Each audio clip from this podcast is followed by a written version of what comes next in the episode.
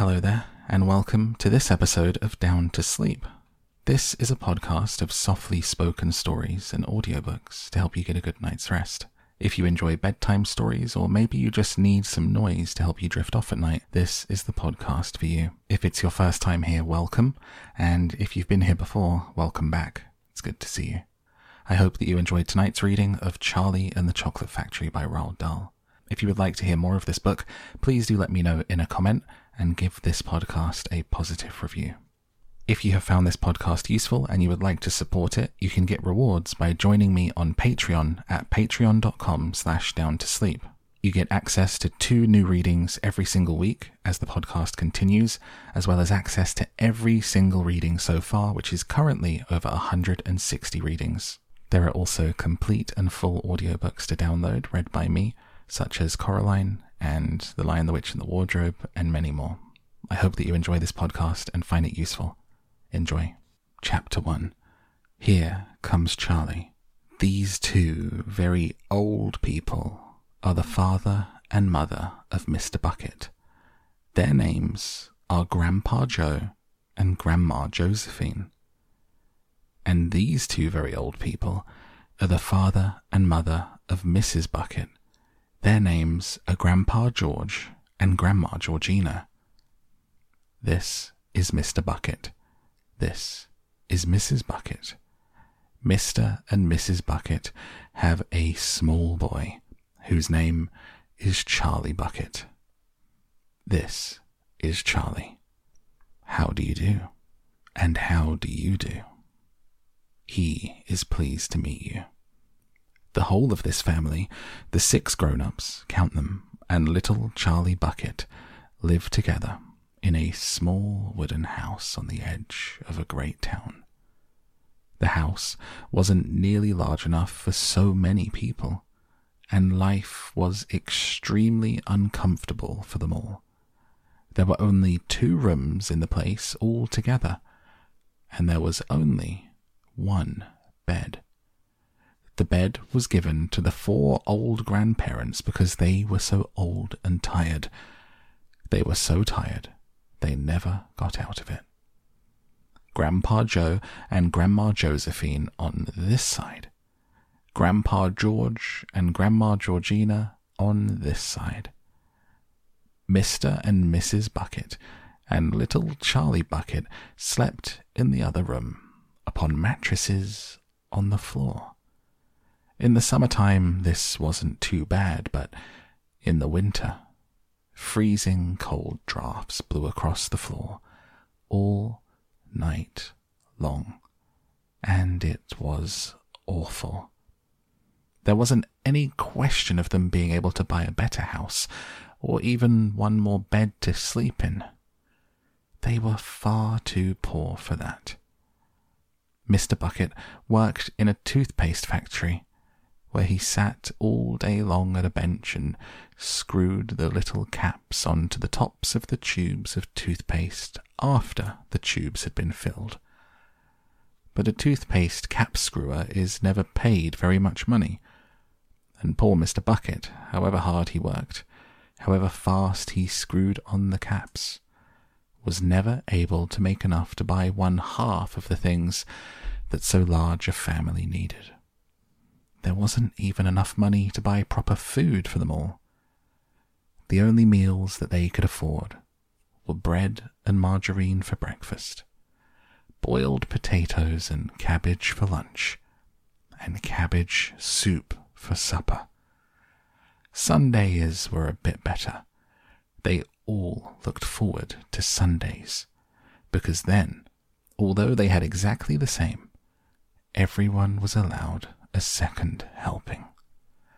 The Buckets, of course, didn't starve, but every one of them, the two old grandfathers, the two old grandmothers, Charlie's father, Charlie's mother, and especially little Charlie himself, went about from morning till night with a horrible, empty feeling in their tummies.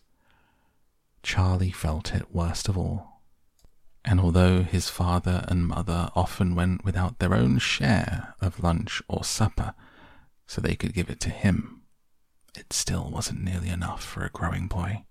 He desperately wanted something more filling and satisfying than cabbage and cabbage soup. The one thing that he longed for more than anything else was chocolate.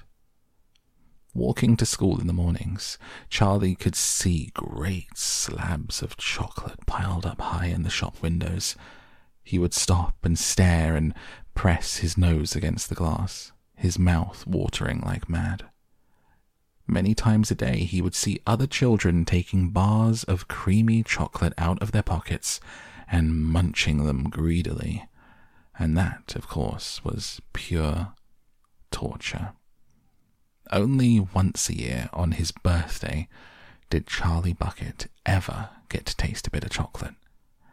The whole family saved up their money for that special occasion, and when the great day arrived, Charlie was always presented with one small chocolate bar to eat all by himself, and each time he received it, on those marvellous birthday mornings, he would place it carefully in a small wooden box that he owned, and treasure it as though it were a bar of solid gold. For the next few days, he would allow himself only to look at it, but never to touch it.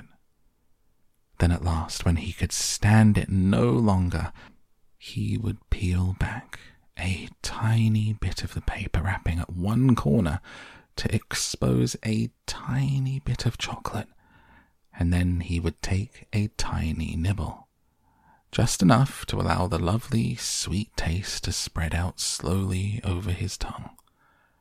The next day, he would take another tiny nibble, and so on, and so on. And in this way, Charlie would make his sixpenny bar of birthday chocolate last him for more than a month. But I haven't told you yet about the one awful thing that tortured little Charlie, the lover of chocolate more than anything else. This thing, for him, was far, far worse than seeing slabs of chocolate in the shop windows or watching other children munching bars of creamy chocolate in front of him. It was the most terrible, torturing thing that you could imagine. And it was this. In the town itself, actually within sight of the house in which Charlie lived, there was an enormous chocolate factory. Just imagine that. And it wasn't simply an ordinary enormous chocolate factory either. It was the largest and most famous in the whole world. It was Wonka's Factory, owned by a man called Mister Willy Wonka, the greatest inventor and maker of chocolates that there has ever been. And what a tremendous, marvellous place it was.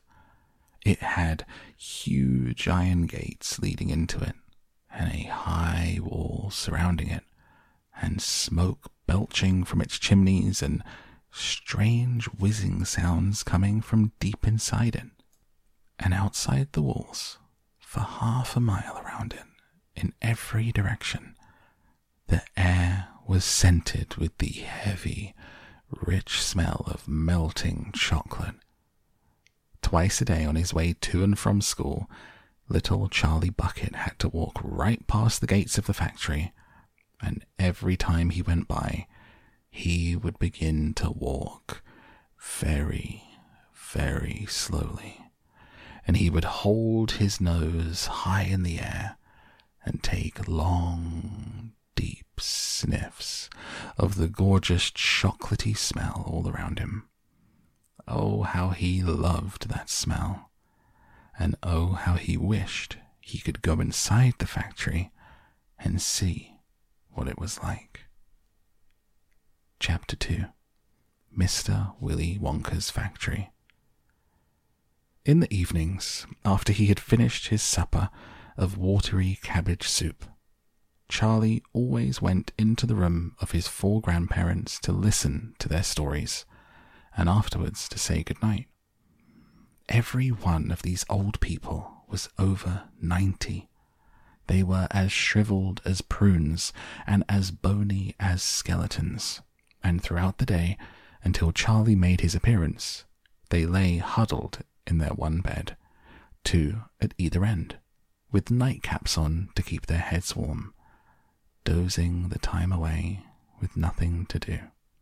But as soon as they heard the door opening, and heard Charlie's voice saying, "Good evening, Grandpa Joe, and Grandma Josephine, and Grandpa George, and Grandma Georgina," all four of them would suddenly sit up. Their old wrinkled faces would light up with smiles of pleasure, and the talking would begin. For they loved this little boy. He was the only bright thing in their lives, and his evening visits were something that they looked forward to all day long. Often Charlie's mother and father would come in as well, and stand by the door listening to the stories that the old people told. And thus, for perhaps half an hour every night, this room would become a happy place, and the whole family would forget that it was hungry and poor. One evening, when Charlie went in to see his grandparents, he said to them, "Is it really true that Wonka's Chocolate Factory is the biggest in the world?" "True!" cried all four of them at once. "Of course it's true. Good heavens, didn't you know that? It's about fifty times as big as any other." "And is Mister Willy Wonka really the cleverest chocolate maker in the world?" "My dear boy," said Grandpa Joe, raising himself up a little higher on his pillow, "Mister Willy Wonka is the most amazing, the most fantastic, the most extraordinary chocolate maker the world has ever seen. I thought everybody knew that." "I knew he was famous, Grandpa Joe, and I, I knew he was very clever." "Clever?" cried the old man. "He's more than that. He's a magician with chocolate. He can make anything, anything he wants. Isn't that a fact, my dears?" The other three old people nodded their heads slowly up and down, and said, "Absolutely true, just as true as can be." And Grandpa Joe said, "You mean to say I've never told you about Mister Willy Wonka and his factory?" "Never," answered little Charlie. "Good heavens above, I don't know what's the matter with me." "Will you tell me now, Grandpa Joe? Please." "I certainly will. Sit down beside me on the bed, my dear, and listen carefully." Grandpa Joe was the oldest of the four grandparents. He was ninety-six and a half, and that is just about as old as anybody can be. Like most extremely old people, he was delicate and weak, and throughout the day he spoke very little. But in the evenings, when Charlie, his beloved grandson, was in the room, he seemed in some marvellous way to grow quite young again. All his tiredness fell away from him, and he became as eager and excited as a young boy. "Oh, what a man he is, this Mister Willy Wonka!" cried Grandpa Joe. "Did you know, for example, he has invented himself more than two hundred new kinds of chocolate bars, each with a different centre, each far sweeter and creamier and more delicious than anything the other chocolate factories can make?" "Perfectly true," cried Grandma Josephine, "and he sends them to all the four corners of the earth. Isn't that so, Grandpa Joe?" "It is, my dear, it is, and to all the rulers of the world as well. But it isn't only chocolate bars that he makes. Oh dear me, no. He has some really fantastic inventions up his sleeve, Mister Willy Wonka has. Did you know that he's invented a way of making chocolate ice cream so that it stays cold for hours and hours without being in the refrigerator? You can even leave it lying in the sun all morning on a hot day and it won't go runny." "But that's impossible," said little Charlie, staring at his grandfather. "Of course it's impossible," cried Grandpa Joe. "It's completely absurd. But Mister Willy Wonka has done it." quite right, the others agreed, nodding their heads. Mister Wonka has done it. And then again, Grandpa Joe went on speaking very slowly now so that Charlie wouldn't miss a word. Mister Willy Wonka can make marshmallows that taste of violets and rich caramels that change colour every ten seconds as you suck them, little feathery sweets that melt away deliciously the moment you put them between your lips. He can make chewing gum that never loses its taste, and sugar balloons that you can blow up to enormous sizes before you pop them with a pin and gobble them up. And by a most secret method, he can make lovely bluebirds' eggs with black spots on them, and when you put one of these in your mouth, it gradually gets smaller and smaller, until suddenly there is nothing left except a tiny little pink sugary baby bird sitting on the tip of your tongue. Grandpa Joe paused and ran the point of his tongue slowly over his lips. "It makes my mouth water just thinking about it," he said. "Mine too," said little Charlie. "But please go on." While they were talking, Mister and Missus Bucket, Charlie's mother and father, had come quietly into the room, and now both were standing just inside the door, listening. "Tell Charlie about that ridiculously rich Indian prince," said Grandma Josephine. "He'd like to hear that." "You mean Prince Puducherry?" said Grandpa Joe, and he began chuckling with laughter. "What did he do?" asked Charlie eagerly. "Listen," said Grandpa Joe, "and I'll tell you." Chapter three. Mister Wonka and the Indian Prince. "Prince Puducherry wrote a letter to Mister Willy Wonka," said Grandpa Joe, "and asked him to come all the way out to India and build him a colossal palace entirely out of chocolate." "Did Mister Wonka do it, Grandpa?" "He did indeed, and what a palace it was. It had one hundred rooms, and everything was made of either dark or light chocolate. The bricks were chocolate, the cement holding them together was chocolate, the windows were chocolate, and all the walls and ceilings were made of chocolate. So were the carpets, and the pictures, and the furniture, and the beds, and when you turned on the taps in the bathroom, hot chocolate came pouring out.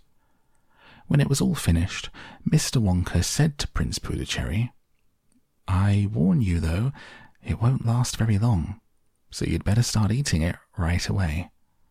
'Nonsense!' shouted the prince. 'I'm not going to eat my palace. I'm not even going to nibble the staircase or lick the walls. I'm going to live in it.' But Mister Wonka was right, of course, because soon after this there came a very hot day, with a boiling sun, and the whole palace began to melt, and then it sank slowly to the ground. And the prince, who was dozing in the living room at the time, woke up to find himself swimming around in a huge brown sticky lake of chocolate. Little Charlie sat very still on the edge of the bed, staring at his grandfather. Charlie's face was bright and his eyes were stretched so wide that you could see the whites all around. "Is all this really true?" he asked, "or are you pulling my leg?" "It's true," cried all four of the old people at once. "Of course it's true. Ask anyone you like." "And I'll tell you something else that's true," said Grandpa Joe. He leaned closer to Charlie and lowered his voice to a soft, secret whisper. "Nobody ever comes out." "Out of where?" asked Charlie. "And nobody ever goes in." "In where?" asked Charlie. "Wonka's factory, of course." "Grandpa, what do you mean?" "I mean workers, Charlie." "Workers?" "All factories," said Grandpa Joe, "have workers streaming in and out of the gates in the mornings and evenings, except Wonka's. Have you ever seen a single person going into that place or coming out? Little Charlie looked slowly around at each of the four old faces, one after the other. They all looked back at him. They were friendly, smiling faces, but they were also quite serious. There was no sign of joking or leg-pulling on any of them. "Well, have you?" asked Grandpa Joe. I... I really don't know, Grandpa," Charlie stammered. "Whenever I walk past the factory, the, the gates seem to be closed." "Exactly," said Grandpa Joe. "But there must be people working there." "Not people, Charlie. Not ordinary people, anyway." "Then who?" cried Charlie. "Aha. That's it, you see. That's another of Mister Willy Wonka's clevernesses." "Charlie, dear," Missus Bucket called out from where she was standing by the door, "it's time for bed. That's enough for tonight." "But, Mother, I must hear." "Tomorrow, my darling." "That's right," said Grandpa Joe. "I'll tell you the rest of it tomorrow evening." Chapter four. The Secret Workers.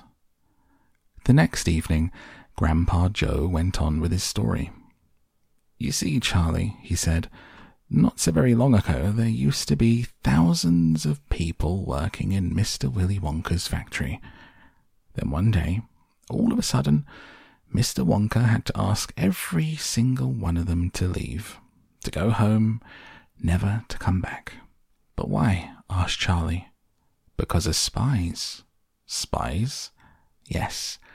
All the other chocolate makers, you see, they had begun to grow jealous of the wonderful sweets that Mister Wonka was making, and they started sending in spies to steal his secret recipes. The spies took jobs in the Wonka factory, pretending that they were ordinary workers. And while they were there, each one of them found out exactly how a certain special thing was made." "Did they go back to their own factories and tell?" asked Charlie. "They must have," answered Grandpa Joe, "'cause soon after that, Fickelgruber's factory started making an ice cream that would never melt, even in the hottest sun. Then Mister Prodnose's factory came out with a chewing gum that never lost its flavour, however much you chewed it.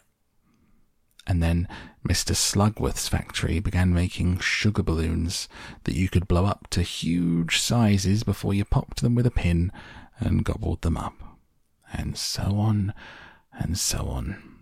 And Mister Willy Wonka tore his beard and shouted, 'This is terrible. I shall be ruined. There are spies everywhere. I shall have to close the factory.'" "But he didn't do that," Charlie said. "Oh, yes, he did. He told all the workers that he was sorry, but that they would have to go home. He shut the main gates and fastened them with a chain. Suddenly, Wonka's giant factory became silent and deserted. The chimney stopped smoking, the machines stopped whirring, and from then on, not a single chocolate or sweet was made. Not a soul went in or out.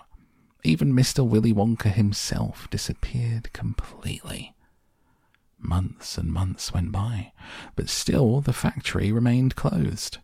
And everybody said, 'Poor Mister Wonka, he was so nice. He made such marvellous things, but he's finished now, it's all over.' Then something astonishing happened. One day, early in the morning, thin columns of white smoke were seen to be coming out the tops of the tall chimneys of the factory. People in the town stopped and stared. 'What's going on?' they cried. 'Someone's lit the furnaces. Mister Wonka must be opening up again.'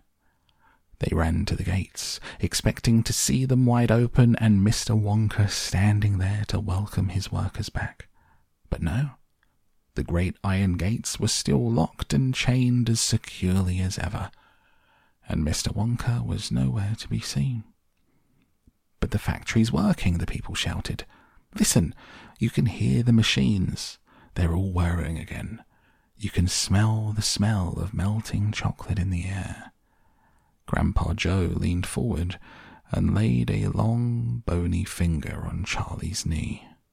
And he said softly, "But most mysterious of all, Charlie, were the shadows in the windows of the factory. The people standing on the street outside could see small shadows moving about behind the frosted glass windows." "Shadows of whom?" said Charlie quickly. That's exactly what everybody else wanted to know. "The place is full of workers," they shouted, "but nobody's gone in. The gates are locked. It's bizarre. Nobody ever comes out." "But there was no question at all," said Grandpa Joe. "The factory was running, and it's gone on running ever since, for the last ten years. What's more, the chocolates and the sweets that it's been turning out have become more fantastic and delicious all the time. And of course, now when Mister Wonka invents some new wonderful sweet, neither Mister Ficklegruber, nor Mister Prodnose, nor Mister Slugworth, nor anybody else is able to copy it. No spies can go into the factory to find out how it is made." "But Grandpa, who," cried Charlie, "who is Mister Wonka using to do all the work in the factory?" "Nobody knows, Charlie." "But that's absurd. Hasn't someone asked Mister Wonka?" "Nobody sees him anymore. He never comes out. The only things that come out of that place are chocolates and sweets. They come out through a special trapdoor in the wall, packed and addressed. They're picked up every day by post office trucks." "But Grandpa, what sort of people are they that work in there?" "My dear boy," said Grandpa Joe, "that is one of the great mysteries of the chocolate-making world. We know only one thing about them. They are very small. The faint shadows that sometimes appear behind the windows, especially late at night when the lights are on, are those of tiny people, people no taller than my knee." "Tell me more about these people," Charlie said. Just then, Mister Bucket, Charlie's father, came into the room. He was home from the toothpaste factory. He was waving an evening newspaper rather excitedly. "Have you heard the news?" he cried. He held up the newspaper so they could see the huge headline. The headline said, "Wonka Factory, to be opened at last to lucky few." And that is where we close the book tonight on this episode of Down to Sleep. I hope you're already fast asleep and having amazing dreams. But if you're still hearing my voice, go ahead and pull up another episode or rewind this one and take a nice deep breath and keep trying. It can be very frustrating to not be able to get to sleep when you want to or feel like you should be. I hope that you're not being too hard on yourself. I will be here with you reading as many stories as you like every step of the way. We have plenty of free episodes here wherever you're listening. Spotify, Apple, Google, and I hope that you will find this podcast useful, that it will help you get the sleep that you deserve. On Patreon is where I continue books that, for copyright reasons, I wouldn't be able to put out for free in the public. So if you would like to hear stuff like Jurassic Park, Twilight, Charlie and the Chocolate Factory Continued, The Lord of the Rings, and also getting to vote on what book I read next, then please do consider joining me on Patreon at patreon.com slash down to sleep. The Sleepy Book Club that we have there is waiting for you, and it really does help keep this podcast going and is kind of the best way to experience it and get all of the episodes and hear everything first. With that being said, thank you so much for being here and listening to the free version. I hope that you find it useful. Wherever you are in the world, I am wishing you all the best, and the best of sleeps. Make sure to follow and subscribe wherever you are listening to never miss an episode.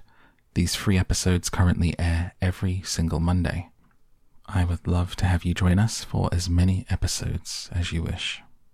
Until then, all that's left for me to do is to say thank you for listening, and good night.